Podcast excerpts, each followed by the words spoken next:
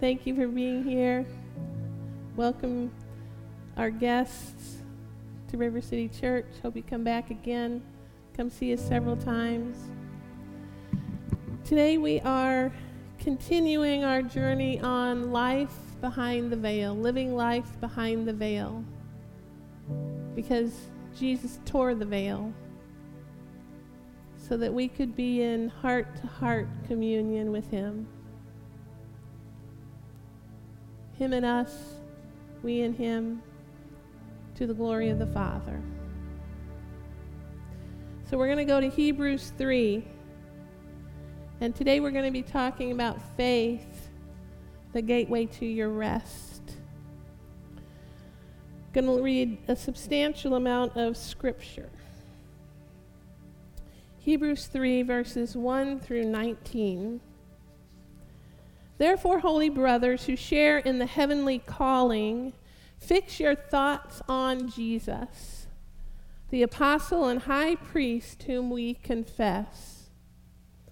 He was faithful to the one who appointed him, just as Moses was faithful in all God's house.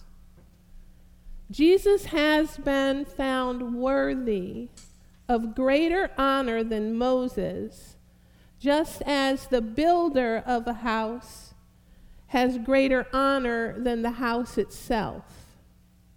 For every house is built by someone, but God is the builder of everything.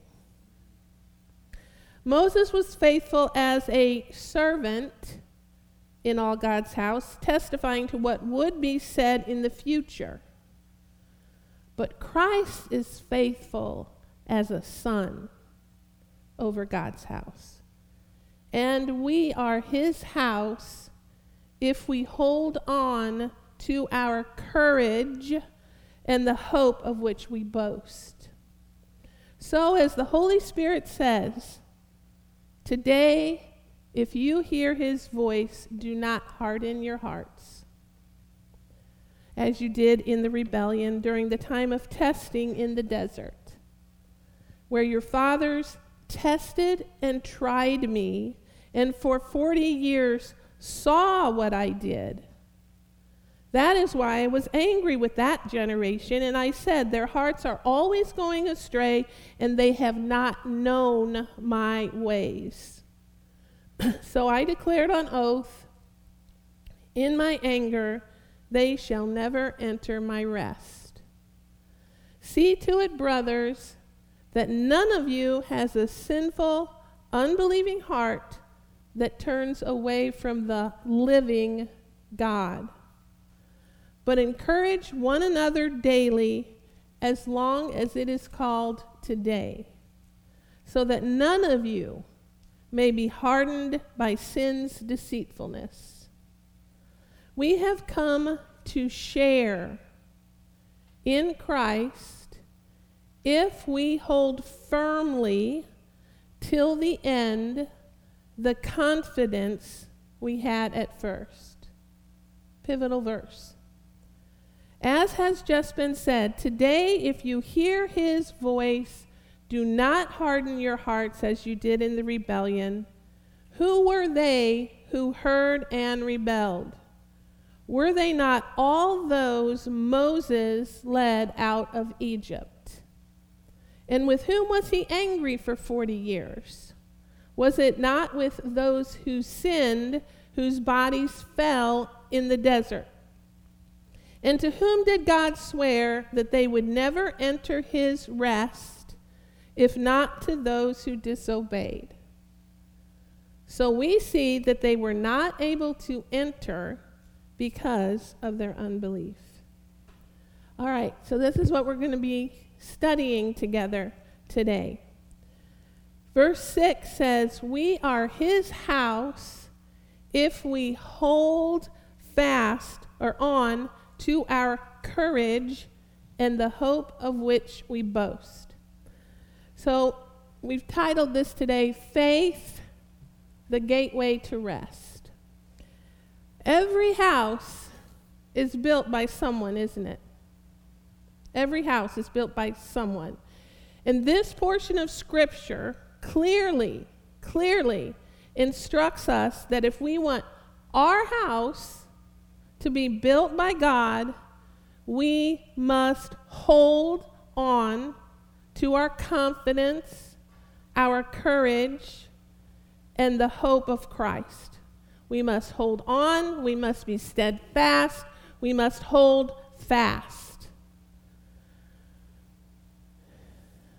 In a broad sense, okay, this scripture is normally taken in a very, in a broad sense. In a broad sense, the hope of which we boast is salvation in Christ. We boast and hope in how great our salvation is, right? We're talking about eternal salvation. But in a practical sense, the hope is faith in every promise of God. Because every promise of God is the Word of God, and the Word of God is Jesus. One and the same. So, faith, what are we hoping in? Our faith is that Jesus is his word, that he does what he says, that his word is absolutely true, absolutely infallible, absolutely incorruptible, that he is at the right hand of the Father interceding for you, perpetually interceding for you. You are not alone. You are not on your own. He is your ever-present help. He is your ever-present help. We live today on this earth now in Jesus' finished work. That's what living behind the veil is. You living, soaring, ascending, because you have the finished work of Jesus. Your goal in life is to understand that. Your goal in life is to walk in that. He died so that you could do that. Verse seven, verses seven through nine say, "Today, if you hear his voice, do not harden your hearts, as you did in the rebellion during the time of testing in the desert, when your fathers tested and tried me, and for forty years saw what I did." They tested and tried God, even though they had seen what he had done for them. You see, they saw it, but they didn't believe it. They didn't believe it as a continuing process in their destiny. We have to believe the finished work of Christ as our destiny. It's the way he sees you walking. They saw his miraculous powers. They saw the, the splitting of the waters, didn't they? They walked and they, they saw that, but then they never really applied it to their futures. Verses ten through eleven conclude, "That is why I was angry with that generation, and I said, their hearts are always going astray, and they have not known my ways." In other words, they did not own what had already been done for them. They did not own it. "So I declared on, on oath in my anger, they shall never enter my rest." So, in other words, God is saying here, they were witnesses. They were witnesses of my miraculous overcoming life. In the face of all odds, in the face of every difficulty, every difficult uh, circumstance.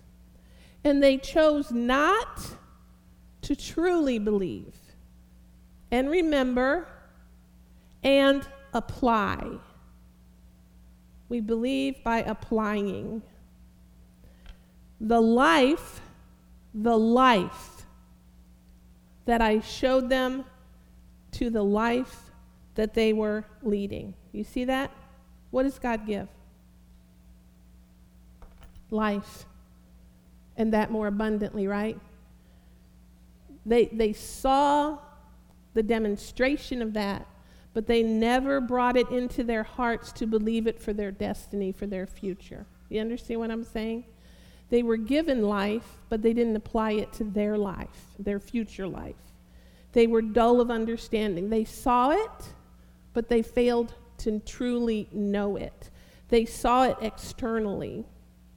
These were, you know, things that happened, but they didn't allow it to become experiential in their lives. And there's one way to do that. It's just simply believing that God is who he says he is. Believing his word is true no matter what you see, no matter what you're going through. They didn't believe that what God showed them was also for their future. It was all prophetic of their future. Okay?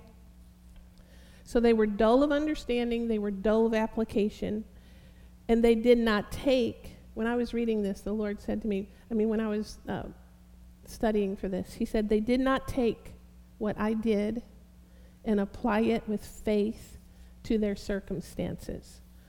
When they came to enter the promised land, they did not take all I had done for them and apply it as a promise to their future. They had faith for me. This is what the Lord was speaking to me while I was studying this out.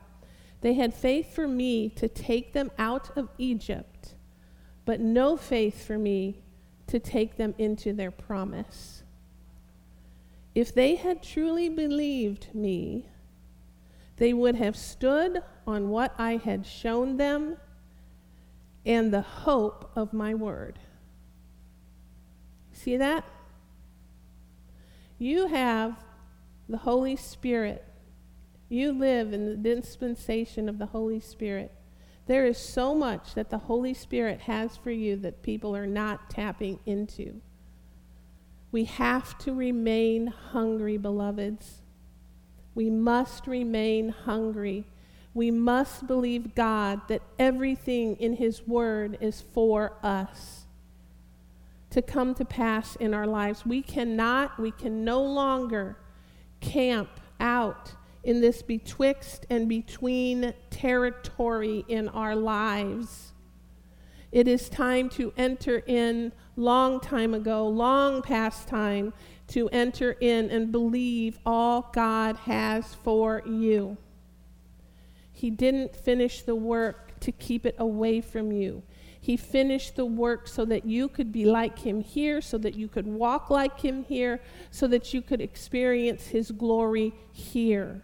He has given, has given, past tense, us the same glory that God gave him. This is something we must believe. And you know what? When you step out, God will meet you there. He, he's not, he's not afraid of, of, of your shyness or thinking that when you step out, oh, maybe he's not going to meet me there. He'll meet you there. That's why he dispensed the Holy Spirit, okay? So we have got to stop camping out in this in-between. He finished the work to give you the glory, not so that you would wander about in a desert between the finished work and, and glory sometime in the future. Do you understand what I'm saying? If God can deliver us out of bondage, which he can and he does, he can take you into that promise. He, we must, we must remain steadfast in the hope into which he calls us. Because when God delivers, he does not deliver into limbo. He delivers into his glory. He delivers you into his goodness, into his fullness, into his completeness. God's plan for everyone who left Egypt was to enter the land of milk and honey. His plan for every single one of them was to enter the land of promise. But many did not because they got to that moment of breakthrough. They got to the moment of breakthrough. They got to the moment of stepping over the threshold. They got to the moment of the promise of receiving their rest. The promises of God always bring rest, and they hardened their hearts in unbelief. Now, what, what's an example of that, okay? That's, you can say, well, that's theoretical. Well, what's an example of that? An example of that is when in our in our heads, we say, it's impossible, it's too hard, I can't really have everything that God, re- I can settle for second best. Second best is good enough. Well, I'm sorry, that's not how God thinks. And it's really not how we should be thinking. You go for the all of God. You believe for the all of God. You believe for the best of God. All the goodness of God.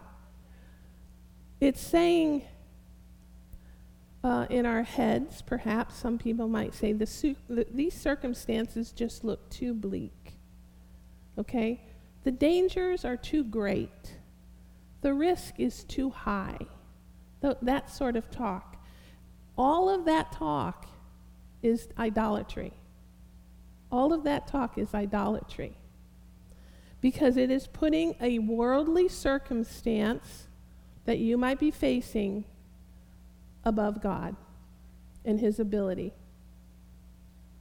You understand that? Okay. So their unbelief was a failure to truly believe in all the goodness of God, all the promise of God. That unbelief, that unbelief was a failure to continue in the hope. It was a failure to continue in the hope. We must continue in the hope to walk forth in all the fullness of Christ. That's why he said, continue, be confident in the hope until the end, until your destiny, until the destiny that God has for you, you see it in your life. And they failed then to act in accordance with what he had shown them. Act in accordance with the word. Okay? Verse ten. Their hearts are always going astray, and they have not known my ways. Their hearts went astray for not knowing God's ways and believing him. They saw them, but they didn't truly assimilate them. They did not take in a heart revelation of his greatness for them. He has greatness for you. That's why every time we think of something, anything, doesn't matter what it is, any time you think of something that seems impossible with God, you've made an idol. You understand that? You've made an idol. If you think it's too big for God, it's an idol in your life that you need to get rid of. You need to dethrone that idol. He can't help me get a better job. He can't help me heal my marriage. He can't save my kids. He can't deliver me from depression. I'm not confessing these things. I'm saying these are samples of what the devil likes to speak in your, into your minds. He can't deliver me from this depression or oppression. I'll never have enough. You know, I just want to puke. And you should too. When the devil tries to put those thoughts, the devil will never get my kid out of this situation. You're making your kid your idol instead of your God. Okay? God is more than enough. He is our El Shaddai. He will never fail you. He will never leave you. He is for you and not against you. He is all he says he is, and all that he has ever shown. All that he's ever shown you, and all that he's ever shown in this word. It's who he is. So, Caleb and Joshua, they entered in. Right? They entered into the promise. They entered into the land of milk and honey. Why? Because they saw with their hearts what he had done and believed in faith that he would continue. You must believe in faith that your God will continue his goodness for you. They believed that he would never change and that he would honor his word. Our God is faithful. He is trustworthy. He honors his word. They believed that he was a trustworthy God. They had complete faith in a faithful God, regardless, regardless of what they saw in the land, regardless of the giants that they saw, regardless of what resided there at that crossover point, right? Regardless of the giants, they saw the giants as grasshoppers, right? Scripture tells us. They saw the giants as grasshoppers in the hands of their faithful God. You see, the key there, too, is they weren't doing it within their own power, within their own works, right? They saw with the eyes of God. They saw with the eyes of faith. See to it, brothers, verse twelve. See to it, brothers, that none of you has a sinful, unbelieving heart that turns away from the living God. Key word. I don't know if any of you remember the series we did on living God. But you serve a living God. His word is life. He is life. Jesus is life. He is the life of God in you. True life. Living. The living God. Transforming God. Holy Spirit. Living power in you. But encourage one another daily, as long as it is called today, so that none of you may be hardened by sin's deceitfulness. All right, so the scripture right here very clearly says that a sinful heart is an unbelieving heart. We're not talking about individual sins here. Individual, we're not talking about little mistakes. We're saying, he's saying that a sinful heart is an unbelieving heart. Why is unbelief sin? Why is unbelief sin? Sin is disobedience to God, right? Right? Anything that's a disobedience to God is sin.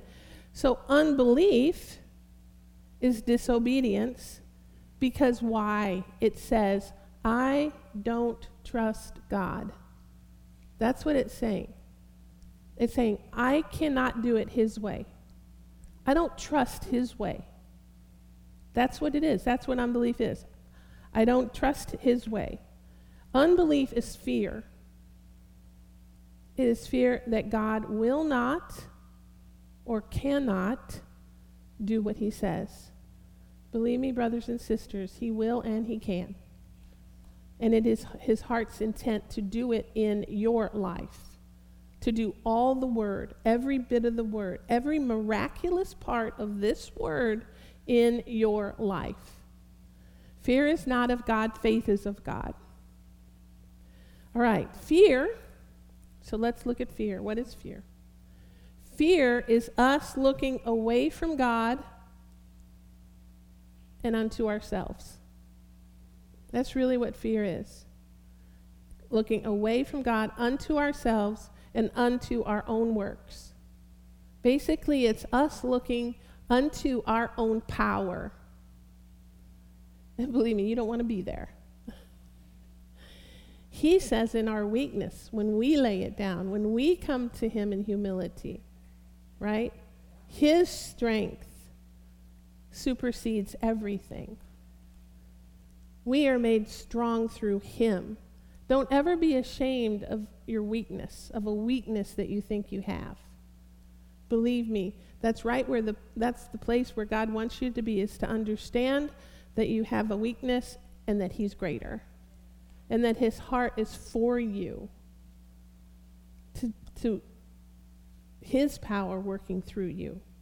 Fear, anxiety, it doesn't matter what it is, unbelief, discouragement, oppression, depression, sadness. They only come, only, I'm going to make this categorically, they only come when we take our eyes off Jesus. the only time they can enter in, any of that. And we put our eyes on ourselves. God created our spirit man.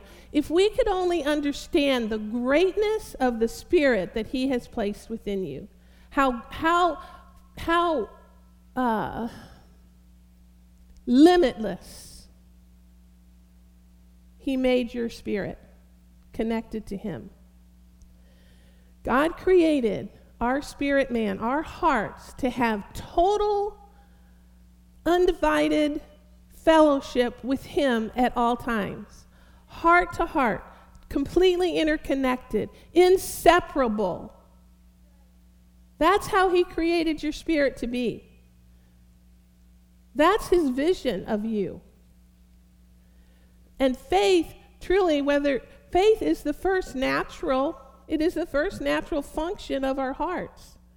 He created you with a desire, with a with a a force in your spirit that yearns out for him at all times. Otherwise, nobody would ever get saved. You have, he placed in you this great desire to truly know him.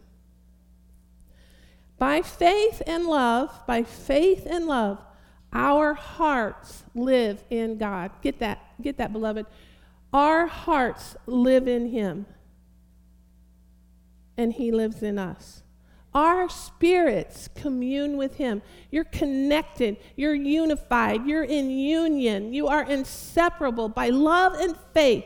Nothing can divide you from him. Nothing can divide you from his love for you. Nothing, nothing on this earth can divide you from God's love for you.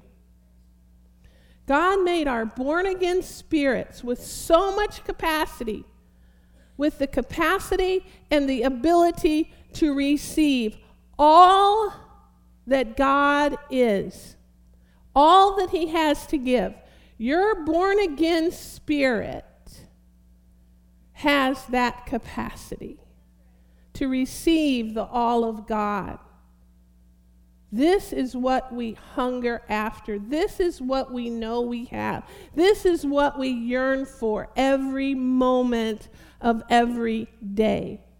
Your born-again spirit is limitless, absolutely limitless, with eyes to see and ears to hear the all of God, the everything that he has to give. You know, his heart is to pour so much onto you, into you, through you, to others. And if we just believe for that, you can walk in that full capacity. He's created you to do that, to know and to receive the all of God, to endlessly be in total union, communication with him, inseparable. Sin, it turned the human heart from the unseen to the seen. That's what Jesus came to redeem us out of. You see that? Sin turned the human heart away from the unseen, the all of God, to the seen.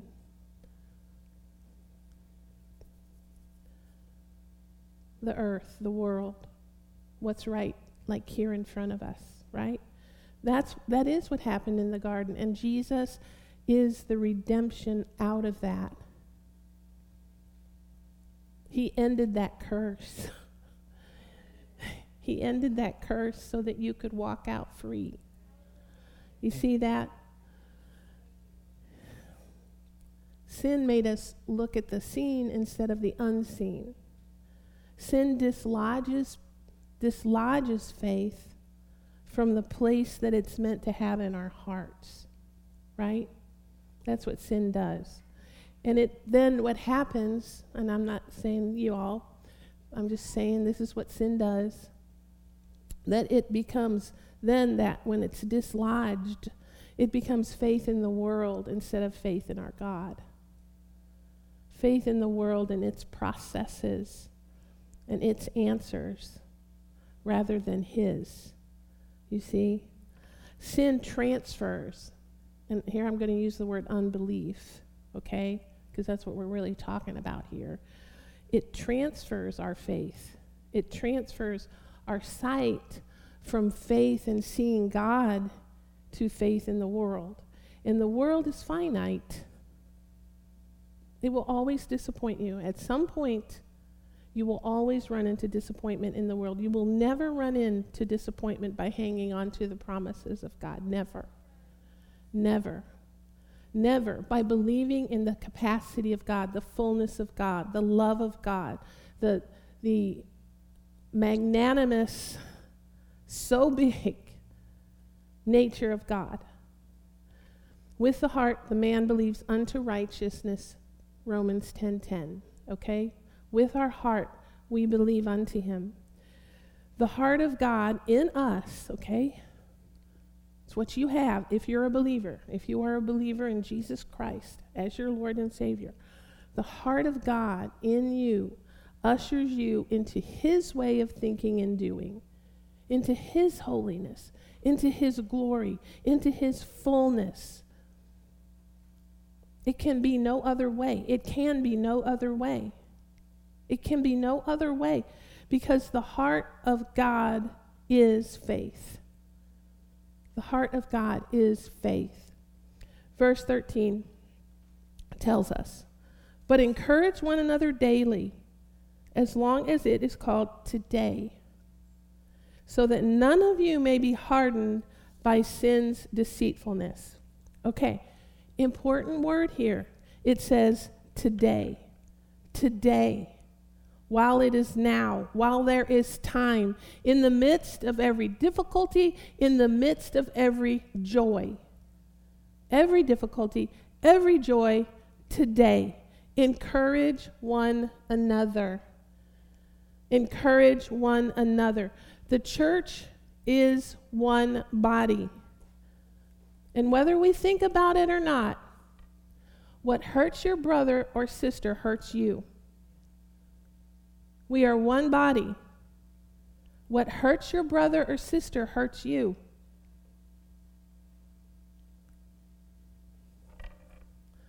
What encourages your brother or sister encourages you. When healing comes to a brother or sister, healing comes to you. Do you get that? So critical that we understand this. So very critical. We must be here for one another. We must contact one another's hearts. I don't want to say the word I'm tired. That's a, that's a yucky confession. But I've really had enough of living on the surface with one another. Jesus came to contact you, and he wants you to contact one another, right? He wants you to be here through their hurts, through one another's hurts. He wants you to be here through one another's joy, right? So that we may each, everyone, each and every one, encourage each other so that all of us can remain steadfast. When you lift up your brother, when you encourage your brother or your sister, it allows all the body to be more steadfast. So we all can remain steadfast, and we all can persevere in the hope, in the faith, so that we can all be courageous and walk into the destiny. It should be your joy, not your competition, to see another person functioning in the destiny of God in their lives. We are not here to compete. We are here to join and to lift up. When you see someone else blessed in God, rejoice. Rejoice with those who rejoice, okay? So we have to build one another. We have to look at the hurt, and we have to speak love to the hurt, not judgment, please. Love never fails. The love of God never fails. We speak love to the hurt, and when, when, when there's a joy in their life, we rejoice in that joy with them. We must be so loving. And you know what? This is not, this is not something of your own works. This is because you are allowing the fullness of your Lord, uh, allowing the fullness of your Father that He designed for you to walk in. That's all you're doing. You're just allowing it to come in and flow out. Rivers of living water come in and flow out. That's all it is. And so it's not your works. It's you being yielded, and the Holy Spirit's talking to us all the time. It's us being yielded to the Holy Spirit, who is the testimony of Jesus in our lives. And He will bring forth that testimony in your life and in the lives of others. So it is the Holy Spirit working through you, testifying of Jesus. Jesus came here to give you everything to walk exactly like He walks, to show you everything He knew. There are no closed books, no closed doors. You are walking in an open heaven, a poured out dispensation of Holy Spirit Jesus. We must succor the reality of this. If each and every one of us truly got revelation of this, there would be so much glory, so much light, so much love, so much power of the Lord flowing.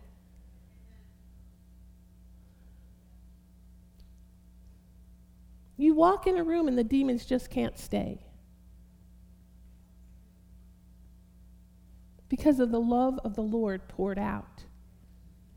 So we have to be so loving, so yielded, so kind, and walk in so much compassion and so much mercy of Jesus, not of your own doing, of Jesus, that when someone is struggling in an area, they feel protected by you and not judged. This is a place of protection. You see that? You understand that? So that they can be transparent, and they know that when they reach out to others in the body, they will get help. They will be loved through this situation.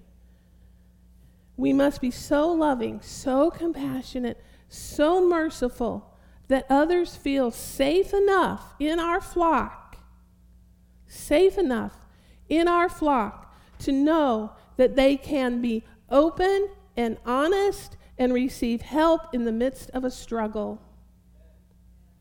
Every one of us goes through struggle. The devil loves to make us islands unto ourselves. God does not mean for us to be islands struggling within our own personal borders and our own personal weaknesses. There is a place where you can be safe, and it is in the arms of Jesus. And that's what the body should be. That's what the body is. That's what His beautiful bride is. Jesus came to set the captives free. Outside of the borders, outside of the bond, the boundaries of sin and shame and guilt and regret and pain. And the scripture clearly tells us clearly tells us that we have the responsibility to one another, to encourage one another, to lift one another up, so that we do not struggle on our own. Therefore, because when we are struggling on our own, that's when our hearts become hardened, right? And we don't want that for our brothers and sisters, do we? No. Jesus, what is what does Jesus do? He goes after the stray lamb. He goes after. He goes after. He doesn't just sit by and, okay, and I'm not saying pr- we need to pray. We need to pray for people. But our prayers should should walk. When we see someone struggling, our prayers should walk. Our prayers should touch. It's not enough to just, it is enough to pray. I'm not saying that prayers are not powerful. I'm not saying that. But he gave us arms and legs for a reason, to encounter people in his love.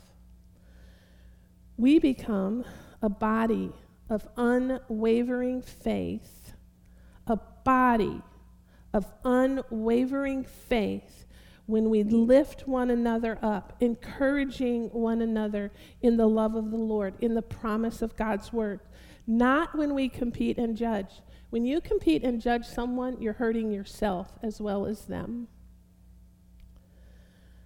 Verse fourteen, we have come to share in Christ if we hold firmly till the end the confidence we had at first. Okay, another version here says, we become partakers of Christ. Say, I am a partaker of Christ. I mean it. I mean, I mean, you mean it. I, I mean, you really mean it. I am a partaker of Christ. If we hold fast, the beginning of our confidence until the end.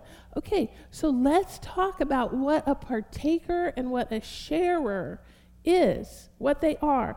Jesus makes us. This is powerful, beloved. Jesus makes you partakers of himself. His very image. His allness. He makes you a partaker of him. This is not something just to let go in one ear and out the other. This is not light. This is so critical. He forms in you his likeness as we yield to him. Just as Christ, okay, listen, I'm going to go through a little series of steps, and I want you to really listen to every single one of them, because there was a reason for the incarnation. And there was a glory because of the incarnation and the ascension. So just like Jesus, okay, we've been studying this, just as Jesus became a partaker of flesh and blood, your very nature, your nature, human, in human form, in human flesh, just as he became a partaker of our nature, we, because of what he has done, become partakers of him. Okay? Christ entered, listen, Christ entered into perfect fellowship with man. With all, with, with us in all we are. Our life and our death became his. He did that for us. He came out of glory. He came here, became partakers with us, and our life and our death became his. And when we receive Jesus, we become partakers in him, just as he became a partaker in us. That's why he had to come. God's plan was that he had to come and do it that way so that he could know us intimately and have intimate and limitless compassion for us. He is the great high priest that has compassion for you because he became a partaker with you. So we then enter, believe this, believe this, believe this, receive this into your spirits. We become, we enter into perfect fellowship with him and all he is, because his death and his life become ours.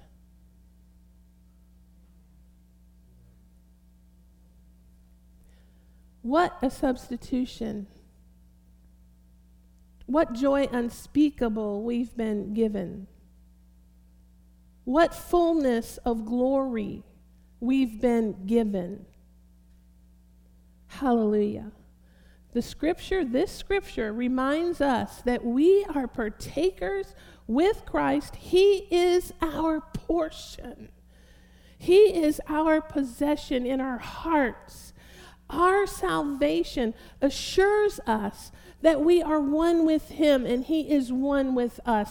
We are one life in him, in his life, in his life. In his life. Like, I can barely contain myself right now.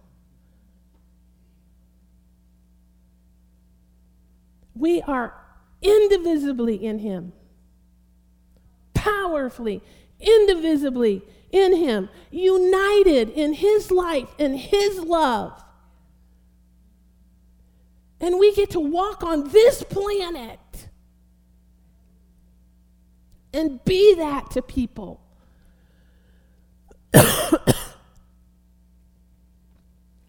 So let us see ourselves the way God sees us, the way he created us to be, the way he created us to walk, as truly partakers in Christ. I'm like having such a hard time, like just not like jumping around up here. I can barely stand still. I can barely talk quietly.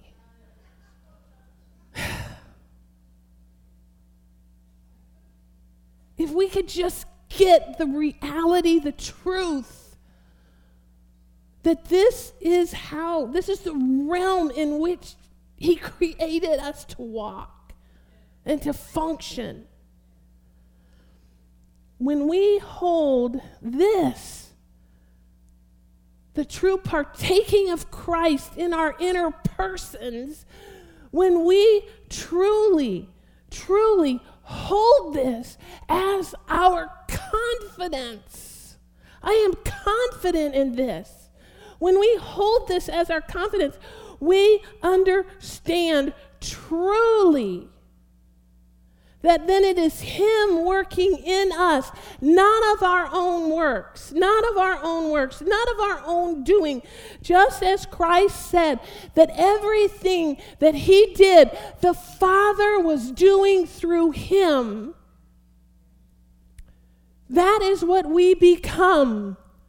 Not our own works, not our own power, not our own logic or mental capacities.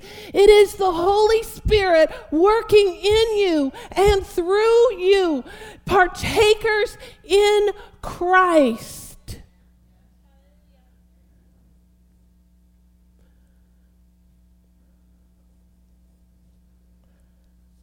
Him doing the work through you. You cannot do it of your own accord. You cannot. It is not your works. It's not of yourselves. You cannot do it in your own flesh.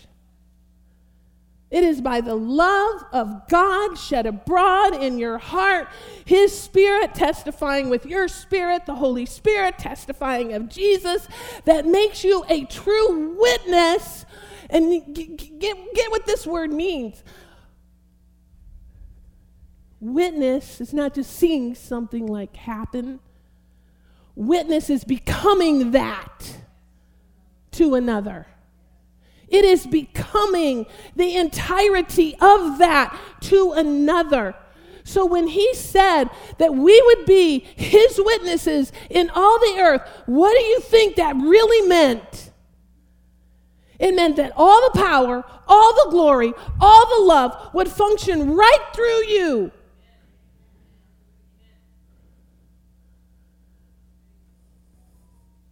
How do you think aprons and all those things and, and walking by healed people, no less is it meant for you to do the same? No less. Greater works. But they're not works in you. They're Jesus flowing through. We are meant to walk this way. In full demonstration. Witness means to be the demonstration.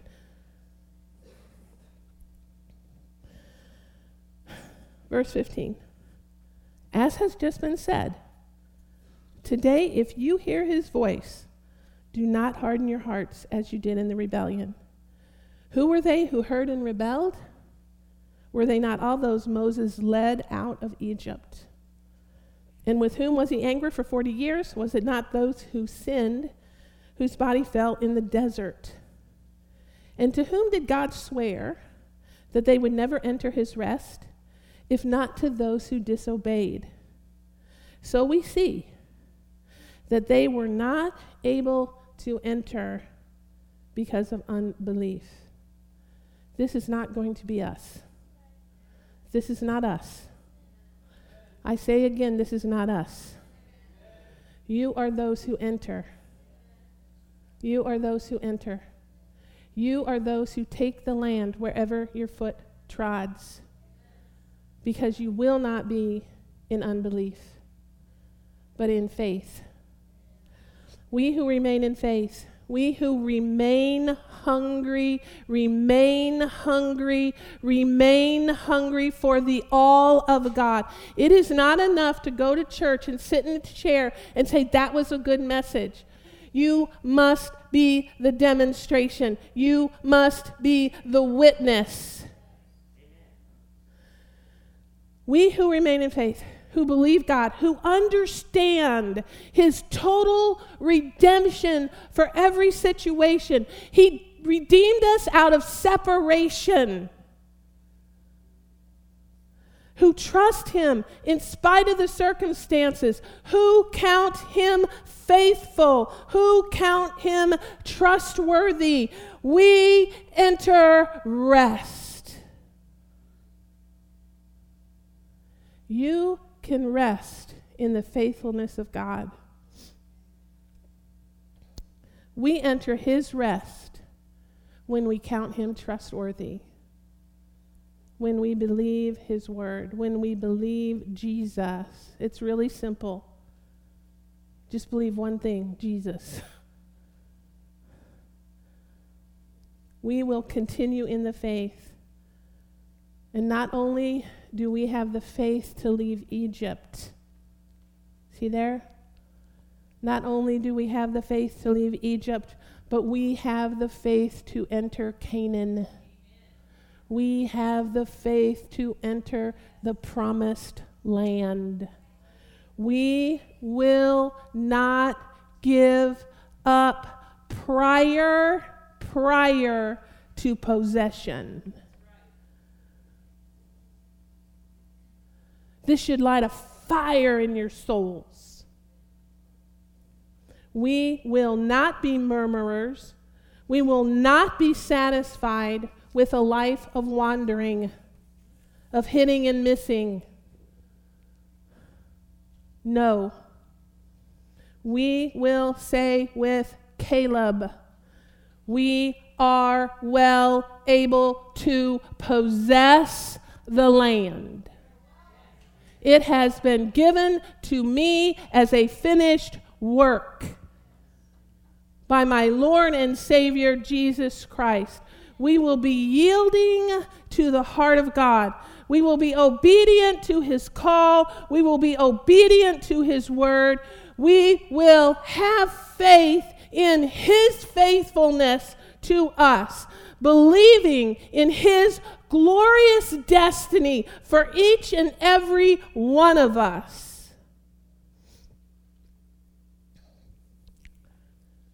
We will lay down the world and its way of doing things for the victory that has been given, for the victory that is our promise. We will follow Jesus in his death. You get that? Remember we went through that? And then we enter into the fullness, the fullness of his life, the fullness of his glory, the fullness of all that he is and all that he died to give you.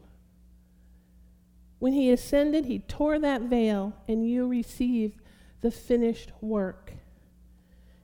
And we enter then the joy of a life of rest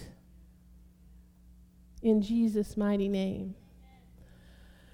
So hallelujah, that's what the Lord wanted me to share with you today. So we are going